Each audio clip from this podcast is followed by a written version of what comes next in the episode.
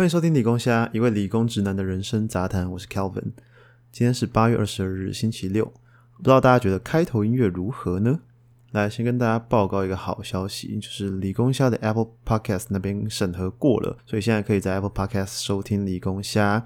那也就是说，各位有什么想问的，哦，想听我说的，或是对节目有什么建议哈，都欢迎到 Apple Podcast 的评价功能留言给我。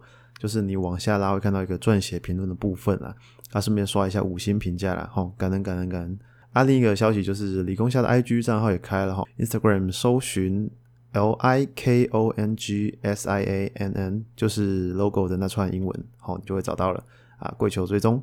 那我之后可能不定期会在录音之前先丢一些议题到上面和大家讨论一下，哦，我们交流一下大家想法，所以欢迎欢迎大家有兴趣。要讨论的可以追踪一下，这样好。那今天节目要聊什么嘞？今天会讲两个主题，一个是最近防疫，吼啊，中央跟彰化地方出现一个不同调的状况，那两边都有人支持，甚至又在吵说要普筛了。那整件事的风向吹来吹去，到底是怎么一回事呢？我们今天就来讨论一下这件事。那另外一件则是这几天引起社会哗然的事件，吼，那就是吸毒弑母砍头案。啊，二审改判无罪的这件事情，哎，我要专门找敏感的话题，对不对？没在怕了，我跟你讲，越敏感我越爱讲。好，哎，虽然我不是法律背景的，不过我认为法律人该有的那种，嗯，讲好听一点是理性的，啊，讲难听一点，可能大家会觉得冷血啦。啊，这种东西我有。好，但毕竟我不是念法律的，所以我在做这集之前，其实有去除了查法条之外呢，也去请教我一些。律师或是念法律的朋友去互相交流一下啊，确保我讲出来的话不要偏颇啦，或是有一些错误这样。那今天没有电影分享，因为我这礼拜去花莲玩，没有时间看电影。后然后下集会有，好，下集会有。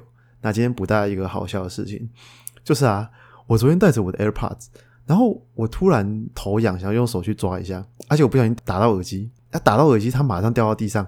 啊，我他妈那时候刚好站在水沟盖上。嘿，对，他就直接给我掉进去。我当下想说，哎，干算了，再买一副好了。后来又想到我的户头，啊，我还是想办法弄出来好了。结果我第一个想到的方法是用线绑磁铁，好，就是因为 AirPods 是那种磁吸式吧，所以它应该是吸得起来。但我后来想一想，附近应该没有地方有卖这个东西，所以我就走进了全家，然后观望了一下，我就买了一包吸管跟一卷泡棉胶。然后呢，我把吸管一根一根连起来，它就连成很长一根，然后在尾端啊粘一坨泡棉胶，然后慢慢伸下去水沟，然后把我的耳机粘起来。我看还真的成功了。说到这边，真的有点佩服自己。那所以在这边推荐给大家，如果你改天 AirPods 掉进水沟，可以试试看。啊，祝福大家，希望大家不要有这个需求啦。好，好，那我们一开始先讲第一个话题。就是阿中部长尬彰化县卫生局，先给不知道这件事情的人一个懒人包吼啊，就是彰化县卫生局啊，在本周一裁剪到一位无症状的确诊者。好，那接着周二的时候啊，庄仁祥出面说明会启动正风处调查，然后诶，这个时候大家都开始骂了，风向开始起来了吼，大家觉得诶，中央你怎么会这样的做法呢？看起来好像是要解决发现问题的人。啊，再加上你是请正风处出嘛，哦，大家听到正风处就感觉很严重。那当下甚至还有人比喻说，彰化县那边是呃中国的吹哨医师李文亮啦。哦，那你提出问题，我就被就被中共压下来这样。结果周三例行记者会的时候，陈时中出面说明说，为什么会启动调查啊？原因是因为。彰化县卫生局的这个做法，其实是把隔离期未满的人抓出来验啊，这明显是有违反中央防疫的一个整个 SOP 啦，所以希望说能交给第三方公证单位调查。然后这在这之后风向又倒过来了，然后就觉得，哎，你彰化县好大的官威啊，竟敢把那个隔离期未满的人抓出来裁剪啊，万一路上传染给别人怎么办？好，所以这件事情大概是这样啦。那大家。有疑问的症结点大概有几个哈？首先就是在一开始下令叫政风处调查的时候，呃，蛮多人就跳出来说，为什么是政风处？像是时代力量立委邱贤志就提出质疑，他认为说政风处的职责是呃廉政啊、贪渎啊、利益回避这些呃公务机密等等的这些事项，所以在流程上有瑕疵呢，他觉得应该指挥中心可以直接请地方的卫生机关说明，或者是启动所谓的行政调查，呃，就是由上级机关去调查，这样意思说是说他觉得请出政风处太严重了啦。那听起来蛮有道理的。一般人对政风处的想象大概就是哦，廉政呃贪污之类的，哦，对不对？那我就好奇去查了一下政风处的相关职责，它里面第一项有写到，查查机关挂号构就是机关或机构啦。或其人员有无发生作业违常？诶，那照这一点看来的话，其实请政风处、政风单位去调查，应该是没有什么问题的。好，那第二个症结点是大众在质疑说，彰化县卫生局请个案自行前往医院裁剪，哦，这个自行前往是 OK 的吗？意思就是说，他们在担心说，彰化县卫生局裁剪的流程哦太随便，这个自行前往会不会在这过程中传染给别人？那这个问题其实后来有被澄清了，就是说按照中央的规定，就是自行前往是没错的，是这个部分至少呃彰化县是做对的，吼，他都自行前往本来就是中央的规定啊，那会让个案走防疫通道啊，那尽量接触到最少的人群，所以至少彰化县在移交个案去裁剪的这个方式是算是 OK 的。好，那现在又被爆出来说彰化县其实跟台大公卫。公共卫生学院合作了，已经偷偷筛检很久了，筛了近万人啊，是不是有浪费公堂的嫌疑啊？等等，或者是有没有私下为自己的利益搞什么学术方面的研究等等？那现在就两派人马一直互相攻击啊，现在分成两大阵营吼，一边是以陈时中为首的吼，台大感染科医师军团啊，我知道我知道阿忠是念那个牙医的啦，但是他底下的那些。呃，人大概都是他的团队里面人，还蛮多个都是感染科医师的啊，包括小儿感染科这种。那然后 V S V S 谁？就是彰化县卫生局然后的台大工卫军团哦，这这一派啊，在中央的那边呢，就会觉得如果防疫不知道 S O P 胡乱塞，那除了中央跟地方不同步，那那个资讯不流通，可能就会出不少问题。那其实包括医疗资源，像是筛检的试剂啊，那。后续的一些病床人力调度，可能都会造成医疗上能量的一个浪费。那站在彰化那边的，就会觉得一定有潜在的感染者，甚至喊说要进行普筛。那甚至会攻击陈时中是不是为了不要让他的防疫神话破灭啊、破功，才才要彰化先闭嘴这样子。好，那我想这件事怎么看呢？其实我觉得大家真的不要那么激动了，真的先 calm down，真的，因为我觉得不管是中央还是地方，其实他们出发点应该都是为了台湾好。那中央防疫的 SOP 执行到今天基本上是没有问题的嘛，甚至成为很多国家参考的范本。目前呢，也就只有零星的本土个案，但没有大规模感染。那你说零星个案没有传出去，只是运气好吗？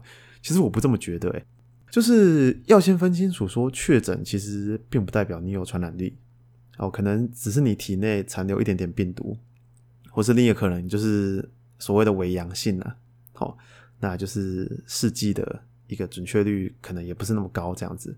那今天这个防疫的方式呢，从今年执行到现在，我并不觉得是靠运气撑下来的。那现在这个政策就是自主隔离十四天嘛，那我没事了之后再。多关七天，哦，这样子，一方面是怕病毒有所谓潜伏期啊，那另一方面就是怕无症状的感染者去感染别人，所以这个十四加七天呢，其实是有拖延病毒传染能力的作用啦。那再看看那个彰化县跟台大工会的想法呢，其实我想他们的核心价值应该是预防胜于治疗啦。那这几天其实有 PTT 有几位工位背景的乡民出来发文哦，那根据他们的说法是说。工卫学院其实是属于比较理论派的，那其实，在传染病的防治上，还是要碰到很多实际面的问题。呃，我们举这次验到的例子来讲好了，这次在隔离中的个案啊，假设他没有被抓去验，他他隔离途中没有被抓去验，他就乖乖的关到十四加七天，那这样子他就出来了。那以过去的经验来看，这个个案应该是不具传染力的。但要是他在隔离期间被抓去验，验出阳性，那这个时候是不是得分一张负压隔离病床给他？那直到可能二采三采都阴性，他才会被放出来。那这段期间搞不好就是两三个月哦。可能就会有一张病床跟一组医疗人员要被他占用。那这个其实是比普筛的试试剂什么的那些背后的更大的成本啊。然后更何况筛检的准确率并不是百分之百，那目前大概只有九十五、九十六趴左右啦。那一千个人筛下去，可能就错四十个、五十个。那这四十五十个这些人都要通通抓去负压隔离病房吗？那这不是白白的去浪费，而且占用宝贵的医疗资源吗？哦，所以其实以这次来讲，我还是支持中央维持 SOP 的，因为假设一普筛下去，不管你讲是要社区普筛还是入境全普筛，呃，其实真的会有点没完没了了。你看，要是这些医疗资源被占用的情况下，今天如果又出现一桩像是敦木舰队那种案子，那我们的医疗体系能扛得住这种突然突如其来的压力吗？但我也不觉得说台大工会就是真的想找麻烦啊，或是为了私利什么的。呃，虽然我不是读医科，也不是工位的，我只是在旁边画些的，但是我相信两边都是以他们的专业去判断。那工位会认为说塞越多越有可能抓到，那我相信他们也是以他们的角度去想帮助台湾啦。所以，我还是跟刚刚说的一样，大家先冷静，不要看到黑影就开枪了。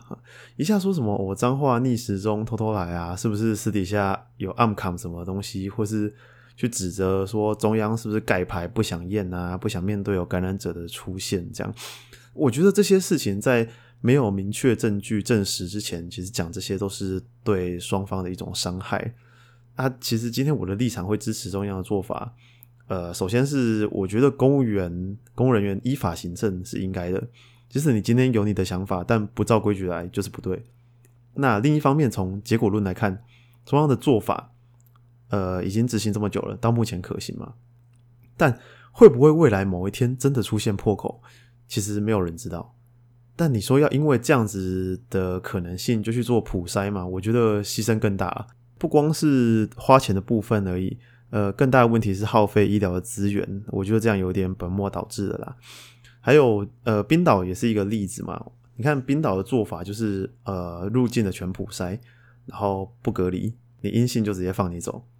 那阴性的人当然也觉得，哦，我自己没病啊。然后结果呢，他还是爆发了。所以目前的证据看起来，确实隔离会比普筛实际实际多了啦。那有没有机会这个看法过阵子被打脸呢？当然也是有可能，毕竟我也不是专家。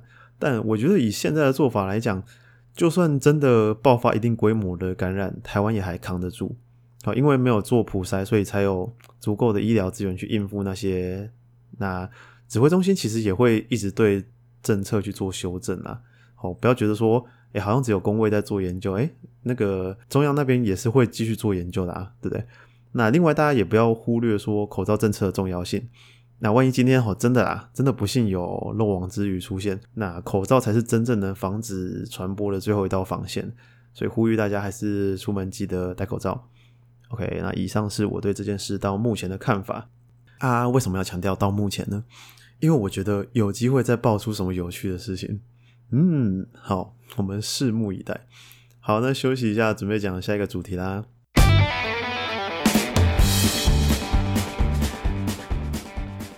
好要进入今天的重头戏，就是吸毒杀母砍头案哦。那先当先帮大家懒人包回顾一下案件。这个梁姓男子呢，在二零一八年十月的晚间吸食毒品后，就持刀砍杀母亲，甚至把头砍断，再从十二楼丢出去。听起来很恐怖，对不对？然后后续呢，检方就以杀害直系尊亲属罪起诉。那过去一审的判决结果呢，是无期徒刑。但来到二审，结果翻盘，就改判无罪。好，那这部分呢，其实因为目前啊判决书还没出来，那我们只能针对新闻稿去做一些猜想啦。首先讲吼，为什么可以无罪，就必须讲到中华民国刑法第十九条的第一项。好，它是这样写的：行为时因精神障碍或其他心智缺陷，致不能辨识其行为违法或欠缺。依其辨识而行为能力者不罚。看法条真的有够难念的，难怪大家都要推法律白话文啊！这个东西，这件事情，其实在前阵子的铁道杀警案啊，甚至在更之前都有蛮多例子的。但我还是念出来解释一下啦。为什么说我们的刑法要有这条弹书呢？就是说刑法其实是以国家的力量去处罚一个人，那这其实是很严重的事情。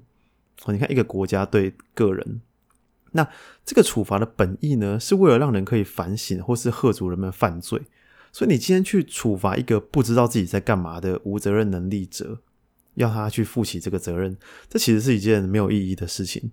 好啊，他这不知道自己到底在干嘛，所以你去处罚他没有意义，所以无法从根本上去解决问题。那我想，关于这条规定，应该已经算是老生常谈的了。但这一次的案件，其实比较不一样的地方，也就是大家可能会觉得有几个症结点。首先是吸毒的部分。那很多人已经可以接受精神障碍者获判无罪这个理由了，但是这次有点不一样哦。他会觉得说，哎，精神障碍者并不是自愿的，哦，可能因为先天或后天的因素导致他罹患这些疾病。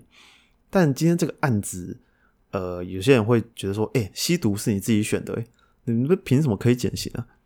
我看就有人发文说，哦，什么吸毒有罪，杀人有罪，吸毒加杀人等于无罪。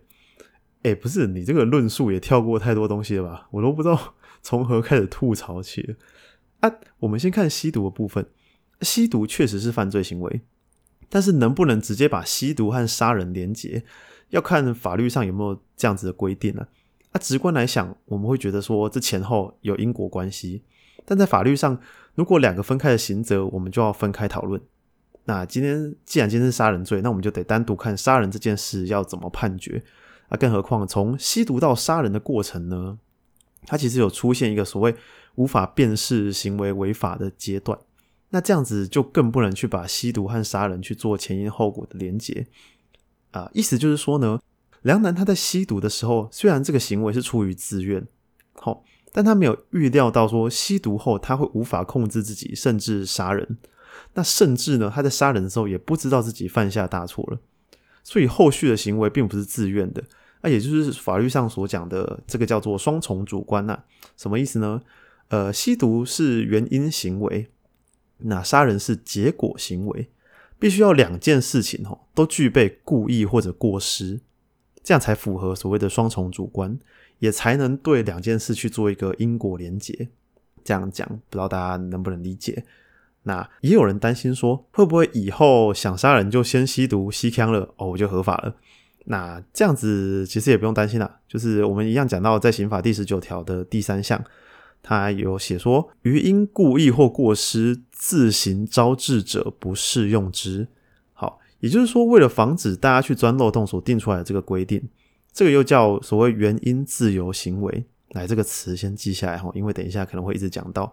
再次，原因自由行为什么意思呢？就是今天假设今天能证明说你是先有犯意，再故意使自己进到没有辨识能力的状态啊。我们举一个例子，就是借酒装疯壮胆，然后性骚扰甚至性侵好了。那这样子就不适用无罪或者减刑的规则。所以这一次的判决也可能是法官啊，从人证或物证去推敲说梁楠没有杀妈妈的动机，因此认为说没有原因自由行为的问题，有可能是透过传唤证人啊，比如说他姐姐、他的邻居来证明说他没有杀妈妈的动机。那相反的，如果检察官能够证明梁南经常在吸毒后情绪不稳啊，或是言行失控等等的，哦这些暴力倾向等等的。那法官就有可能认为说，梁南至少能具备他能预期到自己可能会去杀人的哦这个可能性。那这样子的情况，就会属于过失的原因自由行为。那要是今天像是一些人所质疑的说，故意吸枪再故意杀人，哦，这个肯定是会适用第三条原因自由行为，肯定会有罪。所以动机除了柯南很爱找之外，在法律上也是常常被当做判断的一个依据。那还有就是过去也有梦游酒驾但是无罪，然后撤销裁罚的这个案例。吼，那当时这个案子是怎样呢？当时就是因为说医师去证明说当事人服药的那个状况确实有可能有梦游行为，再加上当时呃车祸的影片认为没有减速和闪避的动作，因此去推测他确实在梦游。好，那我们再拉回来这次的案件，呃，大家会有疑问的另一个症结点是，为什么一审明明是无期徒刑，二审就可以转这么的大的弯，直接变无罪？好，那我觉得这有一部分是错觉啦，因为杀害直系血亲尊亲属，这个在刑法上是很严重的罪，要么死刑，要么无期徒刑。啊，这两件事跟无罪刚好是最极端的存在嘛，就是一个是最重罚，一个是无罪，这样，所以大家才会觉得大转弯。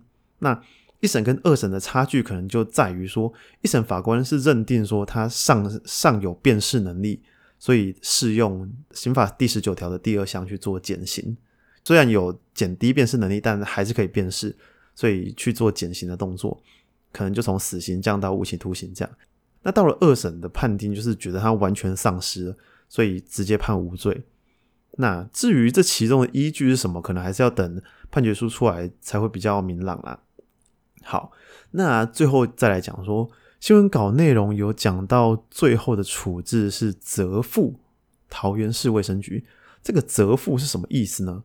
哦，这个是所谓法院的保全程序的一种。啊，什么是保全程序？好。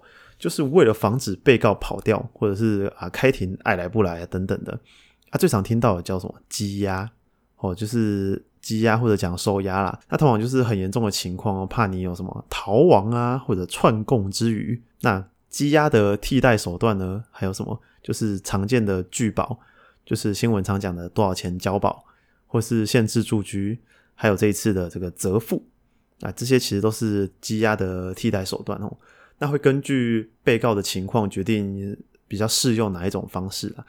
但是责付啊，这个方式相对来讲比较缺乏约束力。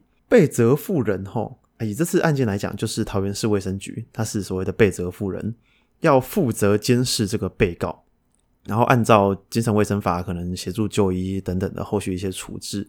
但要是被告跑掉，其实被责付人是不用负责的。所以有些人也会质疑说，这个后续处理看起来好像有点随便了。像是铁道杀警案的那一次，就有强制监护五年。当时呢，法院就是依照刑事诉讼法第三百零一条，认定被告有必要施以监护处分。那在这一次的杀亲案里头呢，后续啊要如何防止被告逃亡或者再度去犯案？呃，以及说。卫生局是不是真的能够负担起照顾梁楠、看好他啊，然后照顾他精神健康，还有维护社会安全的这个责任？哈，我觉得法院应该尽快去给出一个明确的方向，去消除大众的疑虑啦。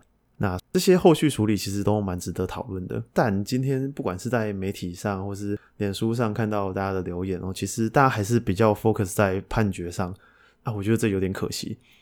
那其实我有一位律师朋友，他也说，关于刑法第十九条第三项的适用，哈，就是原因自由行为的那个适用，其实，在法界也有两派的说法。那这个方面就比较复杂了，哈，再扯下去可能就要超出我的手背范围了。其实有一点太学理哦，但他也说，虽然他觉得这一次在他看来，他会觉得是有罪的，但他也完全能理解说这个判决是如何导出无罪的论述啦。那当然，这其中也还牵扯到很多判断的依据，包括相关的人证物证到底是怎么看的，可能还是要等判决书出来，大家才会比较明朗。那我觉得法律其实就是这样，很多时候大家看到媒体标题啊，可能会义愤填膺，然后大骂恐龙法官啊什么的，但其实我不敢说一定没有乱判的啦。但绝大多数的判决其实都是有脉络可循的。那法律也不是专属于法律人的东西。那如果大家在每次看到判决之后，可以来做这些讨论，其实法律没有那么遥远。OK，那这期节目就到这边啦。看我这期真的花超久时间找资料的，因为讲到法律，真的很多东西怕讲错了。毕竟我也不是相关背景的人。啊，要是有讲不好的地方，好会再检讨。啊，一样再请大家去评价留言，问一下有没有想问的问题啊、意见啊，或是想听我讲什么啊，也欢迎去追踪 Instagram 账号。好，谢谢大家，谢谢，拜拜。